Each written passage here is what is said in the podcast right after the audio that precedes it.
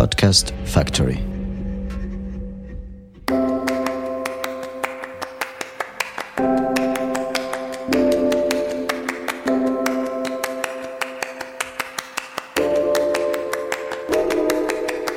Bonjour à tous, je m'appelle Caroline Bindel, je suis journaliste basée à Marseille et je suis ravie de vous accueillir dans Cité Radieuse. Alors Cité Radieuse, c'est quoi?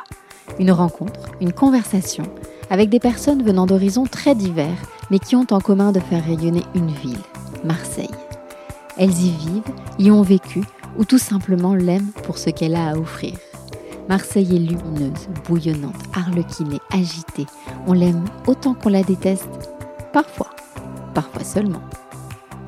Tout comme le hashtag Nous sommes Marseille, dont vous avez sans doute entendu parler, Cité Radieuse a pour vocation de mettre en lumière la vitalité de Marseille, sa dynamique continue, son aptitude à toujours se renouveler et à voir plus loin. Nous avons à cœur de partager cette fierté collective et ce sentiment d'appartenance avec le plus grand nombre d'entre vous. Tout cela, nous l'avons évoqué avec mon invité du jour, la comédienne Géraldine Pellas. Depuis plus de 20 ans, Géraldine impose sa grâce singulière et sa profondeur troublante dans le cinéma français. Fille de Roger Pellas, galeriste de renom à Marseille, elle a baigné dans l'art dès l'enfance et cela a marqué l'ensemble de son parcours. Aujourd'hui, elle vit à Paris, mais Marseille reste sa ville de cœur. Je vous laisse découvrir notre conversation.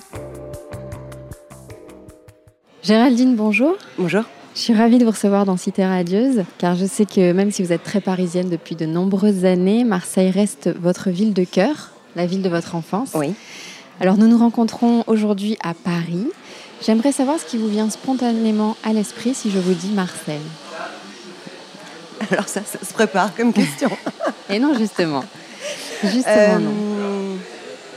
alors, écoutez, je vais vous dire un truc qui, qui a un rapport avec aujourd'hui vraiment, c'est-à-dire que ce matin, je me suis penchée sur euh, des photos d'enfance que je devais euh, rassembler pour les proposer au- au- à la chef d'écho du prochain film que je tourne euh, dans, dans un mois. Ouais. Donc euh, évidemment, du coup, à travers cette recherche, euh, à nouveau, euh, des images de Marseille, de mon enfance, euh, de mes grands-parents aussi, euh, qui, qui- qui ont ressurgi. Donc c'est c'est- c'est- voilà, c'est ça qui est tout frais aujourd'hui de Marseille dans ma tête. C'est votre enfance. Et justement, quel souvenir gardez-vous de cette enfance marseillaise? Un souvenir euh, studieux. Ouais. Pourquoi? Euh, parce que euh, d'aussi loin que je m'en souvienne, j'ai aimé apprendre, étudier. la- curiosité des apprentissages, c'était, je pense, que la chose qui m'a motivée depuis, euh, depuis ma plus tendre enfance, en fait. Donc, c'était aussi par rapport à, à travers des choses de l'exigence et de l'excellence de la danse, euh, mais beaucoup par rapport à l'école. euh, J'adorais ça. Voilà. Je, je fais partie de probablement de ces rares individus ce que dire. qui ont rare, aimé ouais. euh, aller à l'école dès les premières heures, en fait. hein. J'ai vu cet endroit comme un- une sorte de paradis pour, pour les cerveaux aiguisés. Et, et voilà. Faudra Et que j'en touche un mot à ma fille alors. alors Marseille, vous la quittez très tôt, à l'âge de 15 ans, pour rejoindre Toulouse où vous vous consacrez à la danse. À ce moment-là, comment vous le vivez ce départ? Est-ce que c'est une forme de, de déracinement ou un grand bonheur euh, d'aller vivre de votre passion? Oh, c'est forcément un, un mélange euh, vraiment très, très étrange parce que euh, c'était finalement presque une sorte d'injonction de la part de mon père que j'avais euh, Ah que j'ai entendu comme ça en tout cas. euh, C'est-à-dire tout à coup, voilà, effectivement, je me suis retrouvée euh, quand même très jeune, 15 ans, c'est pas vraiment l'âge où on a vraiment euh, les armes pour quitter euh, la maison. Mais je me suis retrouvée à faire un stage dans une école de danse qui était vraiment, euh, sans aucun doute, une des meilleures écoles en France.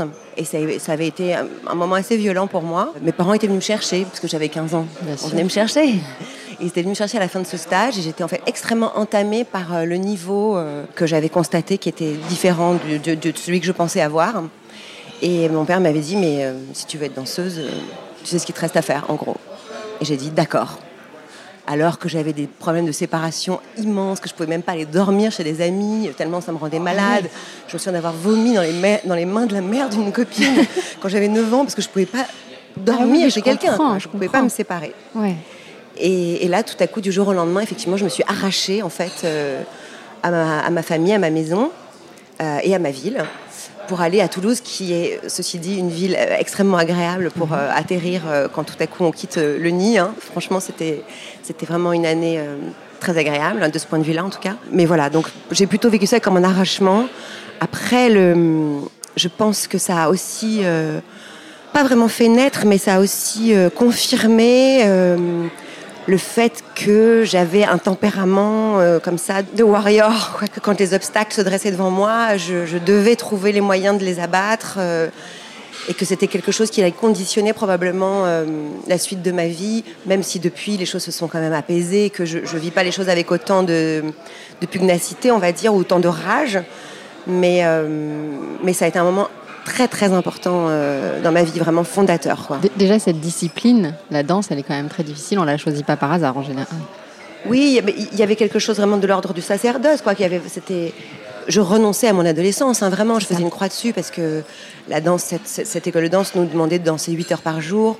On vivait seul, soit dans des foyers, soit dans des familles, soit dans des appartements. Et 8 euh, heures par jour, c'est quand même euh, ben, c'est, le temps scolaire, euh, a priori, et de faire les études scolaires par correspondance.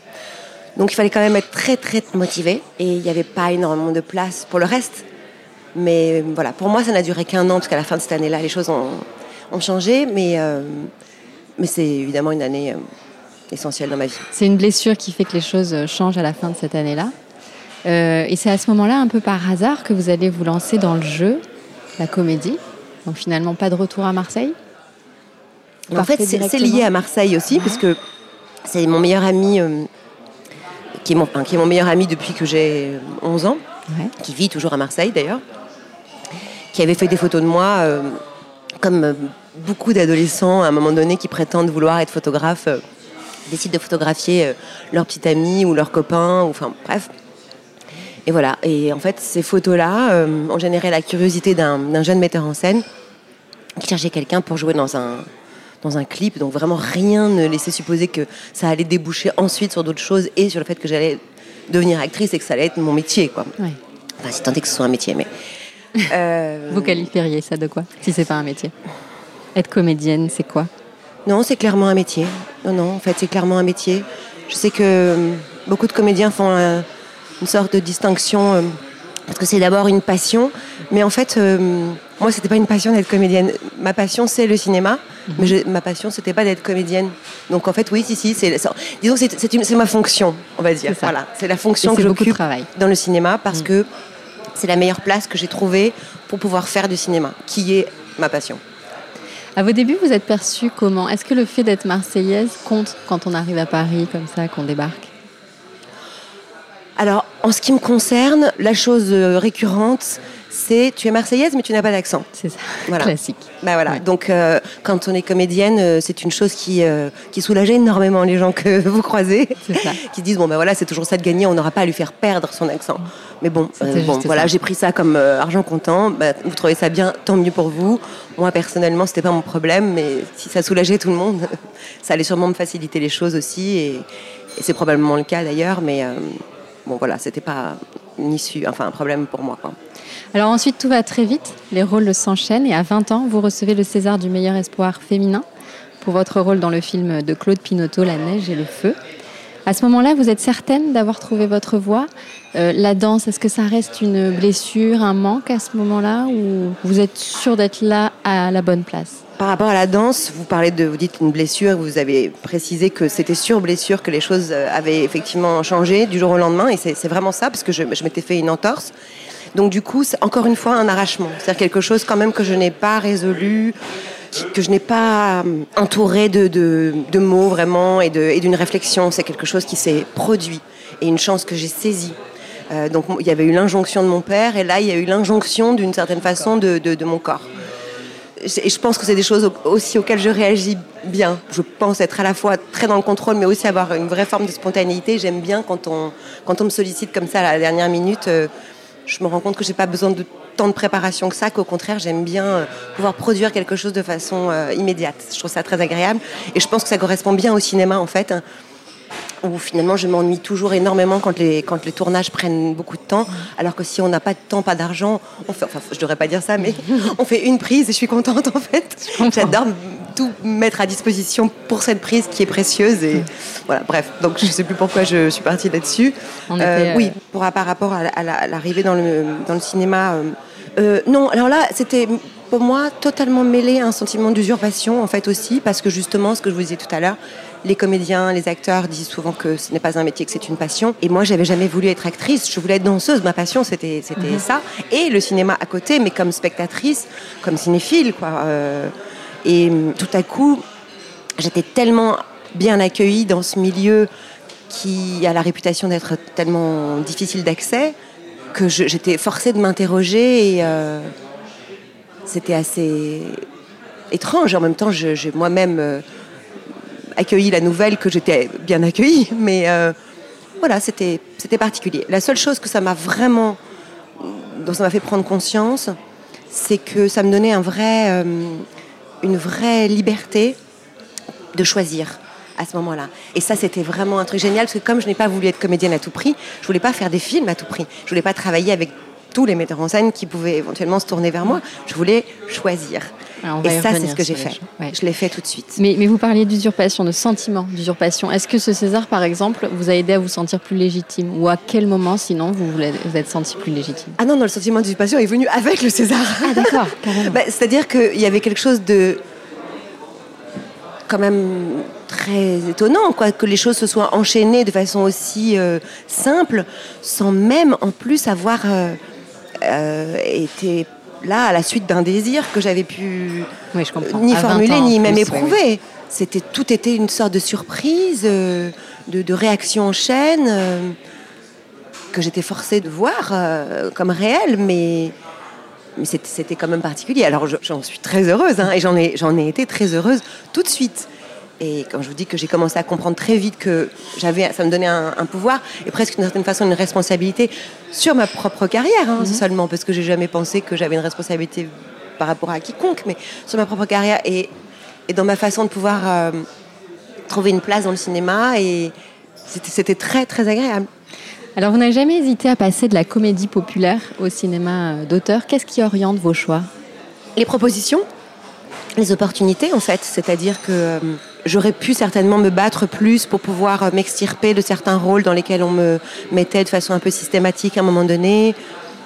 J'aurais pu me battre un peu plus pour euh, ouvrir encore plus euh, le champ des possibles, mais quand même, je trouve que je l'ai pas mal ouvert. Même si ce que vous dites là me touche, parce que je comprends que du coup, vous, savez vraiment les choses que j'ai faites, mais les gens n'en sont pas forcément conscients.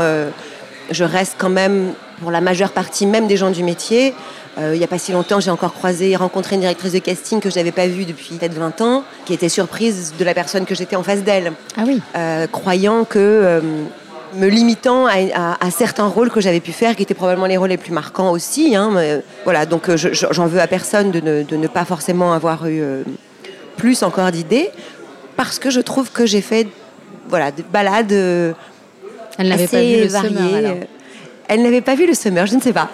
Quel dommage. mais vous l'avez vu à Alors vous êtes même essayé à la série sur Netflix, la série Marseille, dans laquelle vous incarnez l'épouse du maire, interprétée par Gérard Depardieu.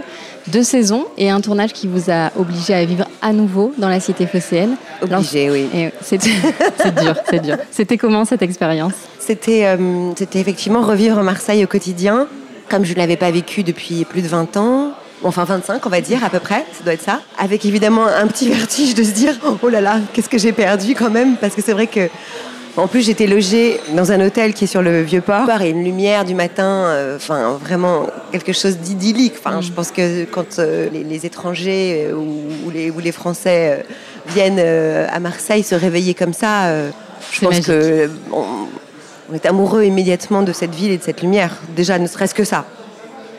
Et donc j'ai aimé euh, être là au quotidien, travailler à Marseille, vivre à Marseille, être euh, dans les transports à Marseille, euh, retrouver des quartiers parfois qui sont des quartiers de mon enfance, découvrir des quartiers que j'ai pas vraiment eu l'opportunité de connaître parce que je suis quand même partie très jeune, jeune adulte de Marseille. Et c'est ça a été une redécouverte presque de votre vie.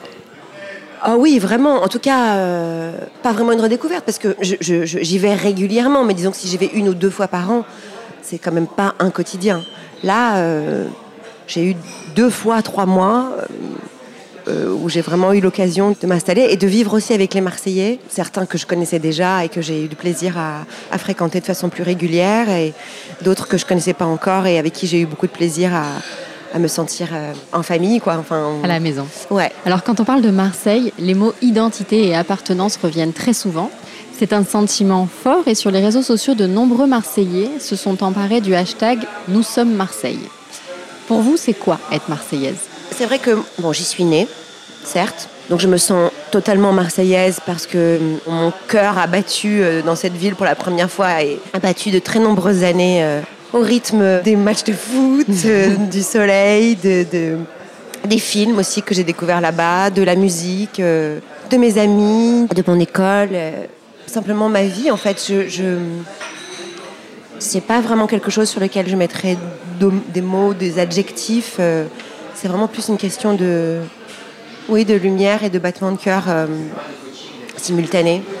Euh, la mer aussi, bien sûr. Mais oui, voilà. Après, c'est difficile parce que forcément, j'aurais certainement développé un sentiment différent en simultanément de ces mouvements qui existent certainement euh, possiblement, en tout cas, si j'avais vécu en tant qu'adulte là-bas, mm. si j'avais fait une vie de, famille là-bas, euh, tout ça. C'est évident que pour moi, c'est d'abord lié à l'enfance et à, quelque chose qui serait euh, une version modianesque de la ville, en fait. Voilà, donc une sorte de, chemin, des chemins, des détours, des, recoins, des apparitions, et aussi des, endroits qui ont disparu, au contraire qui ont, qui ont surgi. Alors justement, on va parler d'art. L'art a toujours occupé une place importante dans votre vie. Votre père, Roger Pellas, a rencontré votre mère aux Beaux-Arts déjà. Et euh, menuisier. Parce que mon grand-père euh, maternel était le directeur de l'école de Lumini. D'accord, en plus. Ah oui, donc ça part de très loin. Et euh, menuisier de, de formation, hein, votre papa, il est devenu un galeriste de renom au début des années 80.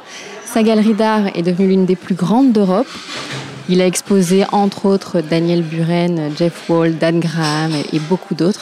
Que vous a-t-il transmis, ainsi que votre mère en fait? Que vous ont-ils transmis concernant l'art? Certainement euh, un contact, un rapport euh, simplifié à, l'art contemporain, euh, là où, où d'autres familles, évidemment, auront besoin de plusieurs marches pour pouvoir se sentir autorisées à à même poser un regard déjà sur, euh, l'art contemporain. Donc, d'une certaine façon, euh, il était menuisier, euh, ou s'il avait été cordonnier ou, boucher, la boucherie aurait été dans mon éducation. Et en fait, il se trouve que là, il y avait cette opportunité tout à fait extraordinaire d'être en contact avec, avec les œuvres elles-mêmes, mais aussi avec les artistes, mais aussi avec des galeristes et des collectionneurs des gens qui ont euh, voué leur vie entière euh, à l'art. Et mon père, euh, c'est finalement quelque chose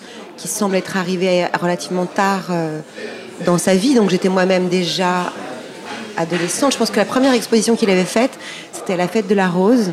C'était en collaboration avec la galerie Denise René, si je ne me trompe pas. Et c'était une exposition sur l'art cinétique. Donc il arrivait dans l'art contemporain par un, art qui est peut-être plus facile d'accès que les choses qu'il a ensuite défendues. Il y, avait de ma part une curiosité vis-à-vis de ce qu'il m'offrait à voir et à découvrir, mais aussi euh, lié à, son parcours à lui, à comment est-ce que, issu d'une famille de gens qui n'étaient pas forcément tournés vers la culture, mais qui étaient des gens très intelligents, mais, mais pas dans cette éducation-là, qui ne l'ont pas éduqué comme ça, comment est-ce que la transmission a pu se passer à travers justement les liens du mariage et, l'histoire de la belle famille qui a pu le, à la fois le, le challenger et aussi le stimuler. Euh, pour euh, ouvrir euh, son esprit à, d'autres choses. Et je pense que c'était un type qui n'avait pas vraiment de qui, quand il s'engageait dans quelque chose, en tout cas, euh, voulait pousser le, parcours le plus loin possible, en fait. Je pense que c'est une chose que j'ai héritée de lui, au fond. D'une certaine façon, mon ouverture à l'art est passée presque en second derrière le spectacle qui été offert de cet homme qui, tout à coup, était dévoré par cet amour de l'art et par, euh, éventuellement même les absences qui pouvaient euh, y avoir à la maison auxquelles je pouvais assister parce que tout à coup, le week-end, s'il ne travaillait pas, euh, il avait le nez plongé dans, dans, des livres mm. d'art ou des catalogues ou des, revues. Ou, et voilà, de sentir à quel point tout ça le, passionnait et à quel point il était prêt à sacrifier beaucoup de choses, et, y compris parfois la compréhension de, des autres, des siens, des gens avec qui il travaillait auparavant la menuiserie, jusqu'à ce que finalement les choses se mettent euh, en place et que en fait ça semble assez évident. Mais je sais que ça a été source de quand même de beaucoup de combats, même y compris par rapport à la ville d'ailleurs. Ah oui. Au départ, ce qu'il avait créé, c'était une association. C'était l'ARCA, l'Association régionale pour la création artistique, et qui, était, euh, qui vivait aussi grâce à des financements du coup, euh, de la ville, et qui promeuvait euh, quasiment exclusivement des artistes marseillais. Ça, c'était le, début. Et après, ça a effectivement un peu évolué vers. Ben, oui, c'est ouvert au monde, on va dire. Alors en 2005, lors du décès de votre père, Marseille lui a rendu hommage. Il a été dit, je cite, Sans ce galeriste engagé, l'art contemporain ne serait rien ou pas grand-chose à Marseille. Alors que reste-t-il de son héritage et que pensez-vous de ce qu'il se passe culturellement actuellement à Marseille? Mais alors ça, malheureusement, je quel a été son héritage? Bah, Je, n'en sais pas grand-chose parce que ne vivant pas à Marseille, je ne sais pas vraiment euh, comment la ville est animée, par qui elle est animée. Je sais que parmi les gens euh, avec qui mon père a travaillé, il y a des, il y a des gens qui ont vraiment euh, essayé de, qui ont, je sais qu'une part active dans, dans la vie artistique de Marseille aujourd'hui, notamment Jérôme Pantalacci. Mhm. Mais je le sais plus par des liens intimes, parce que justement il a été un collaborateur de mon père et parce que ma mère est restée proche de lui. Je sais pas. C'est, Depuis 2013, ça bouge, ça bouge. Oui, voilà, parce que je, sais qu'il se mm. passe beaucoup de choses. Je sais que euh, aussi quand Marseille, Marseille a été la capitale euh, européenne de la culture, euh, qu'il y a aussi énormément de choses qui se sont produites à ce moment-là. Je suis plus au courant, je vous avoue, de, l'ouverture des, restaurants.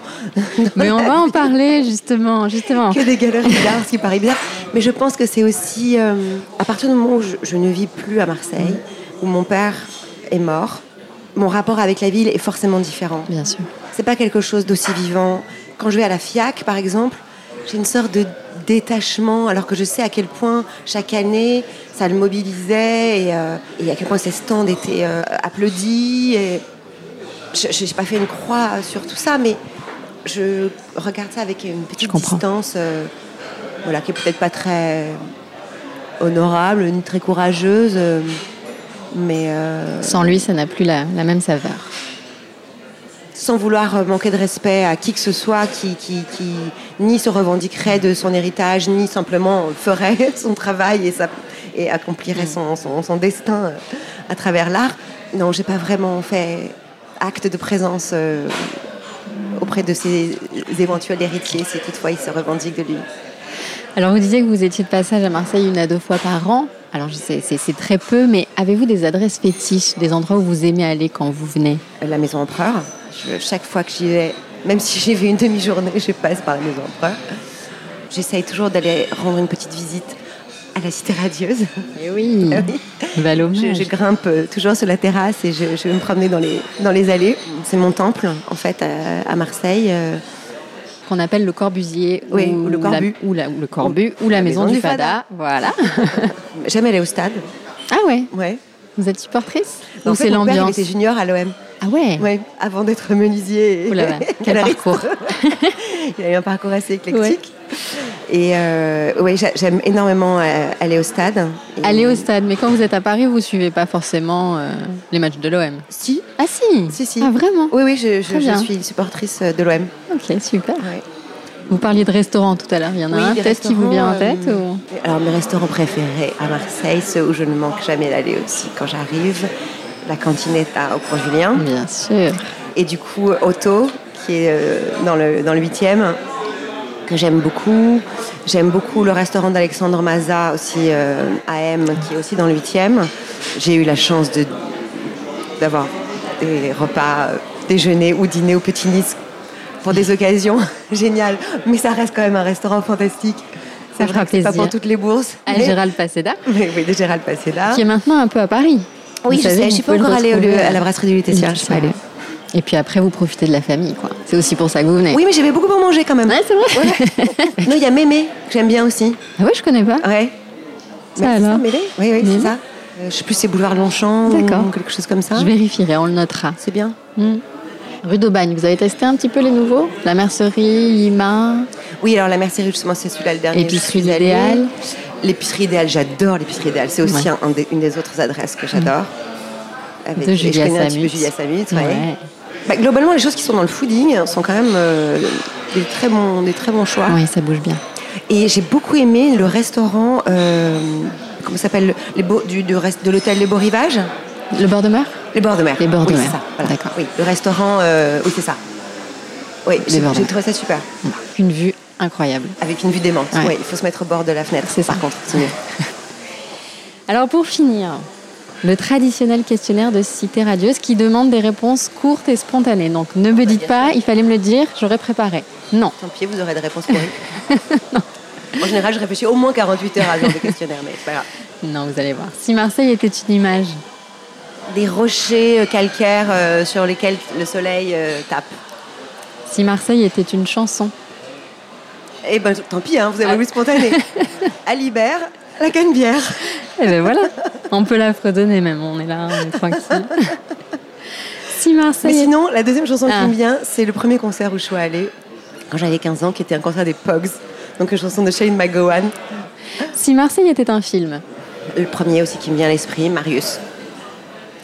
et votre expression marseillaise préférée?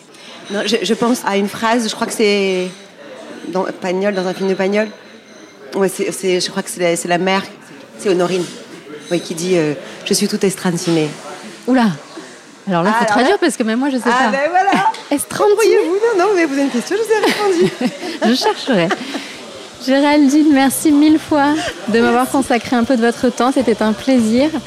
Alors à vous qui nous écoutez, je rappelle qu'il est important de vous abonner pour ne rater aucun des prochains épisodes et de me laisser des commentaires et des avis 5 étoiles sur iTunes. Ça m'aide vraiment beaucoup. Géraldine, vous écoutez des podcasts un peu? Non, pas du tout. Pas du tout pas, j'écoute ni la radio, ni les podcasts. Va falloir vous y mettre du Oui, coup. bah Au oui. moins pour vous écouter vous. Oui, mais en fait, euh, je, je passe beaucoup de temps euh, devant des images. Ouais. Et, et quand euh, je suis libre de libérée de ces images, j'écoute les bruits de, de la ville. Vous avez bien raison. Allez, à la prochaine fois et d'ici là, portez-vous bien.